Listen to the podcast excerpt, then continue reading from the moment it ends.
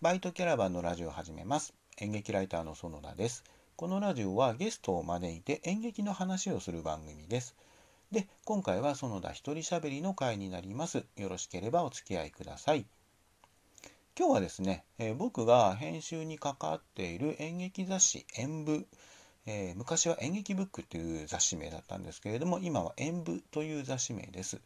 えー、この雑誌について少しお話ししてみようと思っております。7月の9日に最新号が出るんですけれどももうツイッターとかで、えこういう記事が載ってますよっていうその、え雑誌概要みたいなものが、え情報がもう発表されていて、えそれを見てくださった方があの興味を持って、えくださっているようなのでまあその自分が担当したページに関してちょっと紹介がてらお話をさせていただきつつ、え雑誌興味あるなとか本屋さんに行ってみようかなって思ってった方の参考になればと、え考えております。はい。で、え7月9日発売の演舞なんですけれども、え表紙は、え劇作家、え演出家の、えケラリーノ・サンドロビッチさん、えケラさんですね。えケラさんと、え俳優の小川玉樹さんが、え新ユニット、煙研究室を結成されたということで、えこのお二人が、え表紙です。もうあの表紙の画像とかツイッターに上がっているので見てくださった方もいるかと思うんですがで、えー、その関東特集に2人の対談記事が、えー、載っています、えー、それを僕が担当しました。あの撮り下ろしの写真なんかも、え結構大きく載っていて全部で6ページあります。でテキストのボリュームも結構ありますしあの内容的にも読み応えがあるページになってるんじゃないかなと思っております。あの僕が編集しているんですけど、まあ、僕がどうこうということではなくてあのケラさんと小川さんが本当に丁寧にあのお話をしてくださったのであのいい記事になったんじゃないかなというふうに、えー、思っております。そしてですねやっぱりこれお二人の会話のキャッチボールがねとてもいいんですよ。なのでテキストを編集する時にこのキャッチボールのリズム感というかこう2人のこう話しているこう何て言うんですかね状況みたいなものが、えー、読者の方がテキストを読んでる時に頭の中に再現されるといいななんてことを考えながらテキストを編集しました。で、えーと、煙研究室の、えー、新作公演というのが、えー、秋頃に上演予定なんですけれども、えー、ベイジルタウンの女神というのがタイトルなんですが、え、この作品のお話も聞いておりますし、え、それから煙研究室自体、え新ユニット自体のお話も聞いています。でお話を聞いてるとあのとてもこう何て言うんですかねチャレンジングというかあのいろんなことに臆せずに、え活動していくみたいなお話が聞けたので、えーとやっぱり新作ももちろん楽しみなんですけれどもこのユニットの活動自体がとっても楽しみになりましたね。今やっぱりこう演劇界に希望を感じることができるニュースってやっぱりまあいろいろ増えてきてはいるんですけれどもやっぱり希望を感じたいですよね 僕たちも。なのであの楽しみに待つという意味ではとっても希望だし作品を見た時に、えー、自分たちがどんなことを感じるんだろうかっていうことも希望なのであのとってもあのいい何て言うんですかねあの楽し本当に楽しみが増えたなという気に気になりました。それからあの、まあ、今日のコロナの状況とかを踏まえたコメントをお二人から頂いたんですけれどもこれもとても真摯に答えてくださってえー、僕はお二人の言葉にすごく勇気づけられましたしあの繰り返しですけどやっぱりすごく希望を感じました。なんかやっぱ今こういう記事ってなかなかこう作りづらい時期だなとは思うんですよ。あのあなんですかね未来を語る記事というかなので、えー、そういう意味では何て言うんですかねこの7月9日発売の号の関東にお二人の対談がえー、掲載することができたっていうのはとっても僕にとっても嬉しい出来事になったなと思っております。あのぜひ読んでいただきたいなと思っております。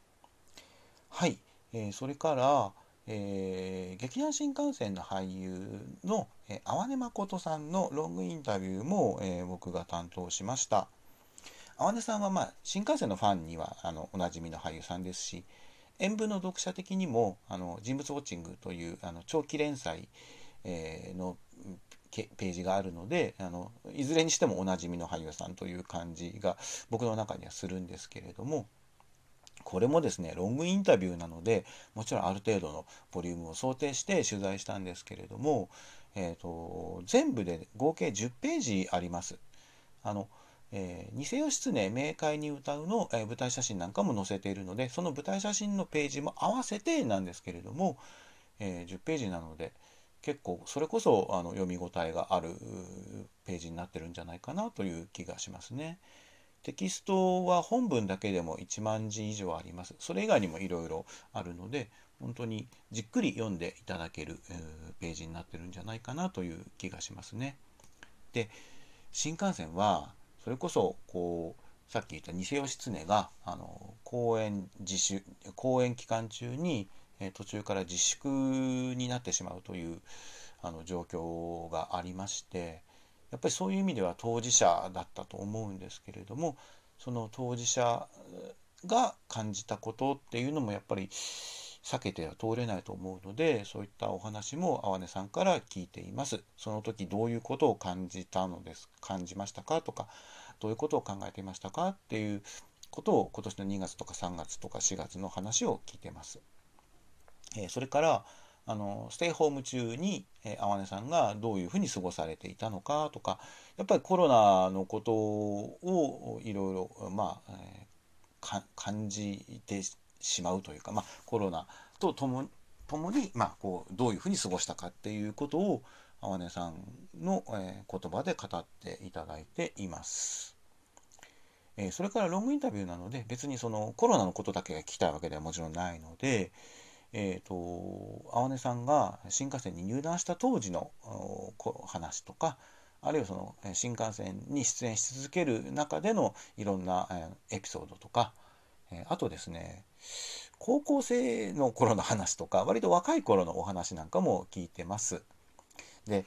やっぱりこう通してロングインタビューはまあ総じてそうなんですけれどもやっぱり結構時間をとってたっぷり取材をするのでやっぱりその答えてくださってる方の人柄を感じることっていうのは結構多いんですね。で今回もその淡根さんの人柄っていうのをすごく感じることができるテキストになってるんじゃないかなという気がします。えー、ぜひぜひ、えー、淡根さんのファンはあの見ていた読んでいただきたいなと思っていますしあの何て言うんですかね一つこう淡根さんのことをいろいろ知るきっかけに、えー、なってくれればいいなというふうに思っております。今新幹線新幹線が劇団がですねあの新幹線が、え、展開している、え、新幹線シンパシープロジェクトっていうのがあるんですけれどもなんかそれに関するお話なんかも聞いていてやっぱりこれも、あの、今後のこととか未来のこととかをいろいろ感じられる内容になってるんじゃないかなという気がしますね。はい、えー、それからもう一つ、えーと「未開の議場オンライン版」という、えー、作品の、えーインタビューというか座談会も、やっていてこれも僕がテキストを担当しました。あの未開の議場というのはもともと何年か前に上演された作品でこれは会議シチュエーションが会議なんですよ。なので会議劇っていう言い方をしていいと思うんですけれどもでこの会議劇の未開の議場を、えー、Zoom あのオンラインの会議システムみたいな感じですかね、Zoom を使って上演するっていうのを、それこそステイホーム中にあの Twitter で情報を知ったんですね。その時に、あ、これ絶対にハマるなっていう確信があって、まあ、もともとその未開の議場という作品を知っていたので、これは絶対にハマるだろうという確信があったので、そのツイッターを見た時に、あ、これは取材したいなっていう気持ちになった作品でした。で実際にその Zoom を使った、えー、未開の議場オンライン版を、えー、感激したらやっぱりそのもともと作品が持っていた力っていうのをすごく感じたんですね。それは Zoom だからとかオンラインだからとかオンラインじゃなくて劇場で上演したからとかそういうことではなくてやっぱり元から作品が持ってる力がちゃんとあのオンラインでも伝わってきたっていう印象がすごく強くてであのぜひぜひということで、えー、取材のオファーをして、えー、受けていただいたものです。これはあの演出家が1名、出演者が5名で計6名の、え座談会になっています。でもこの座談会もオンラインでやったんですよ。まさに Zoom でやったんですけれども、Zoom で取材したのって初めてだったんで、それちょっと貴重な体験でしたね。でも昔、あの電話インタビューとかっていうのもあったんで、まあ別にその直接会わなくても取材はできるっていうことはもちろん分かっていたんですけれども、えーと、脚本家演出家の北川大輔さんそれから出演者さんが5名小林春代さん、えー、コロさん、え、獅子どろみさん、えー、浜川文江さん、えー、原啓太さん、えー、この5名、えー、で合計6名の座オンラインの座談会の記事になります。でこれも、えー、合計4ページで、えー、Zoom の画面どういうふうに上演されてたかという、まあ、舞台写真的な写真も載ってますしテキストも結構ボリュームがあるので読み応えがあるんじゃないかなと思っております。なんか読み応えがあるんじゃないかなってさっきからずっと言ってますね。でも実際そうだと思うんですよ。どうですかね？それはぜひその雑誌を手に取って読んでくださった方に聞いてみたいなと思うんですけれどもあのぜひ、えー、興味のある方はあの手に取っていただけますと幸いです。え7月の9日発売になります。えーと本屋さんで見かけたりとかあとあのオンラインとかでも普通にネット販売とかもしてると思うので、えー、ぜひぜひ、え手に取ってみてください、えー、よろしくお願いします。ということで、えー、今回は、え園田一人しゃべりの回でした、えご視聴ありがとうございました。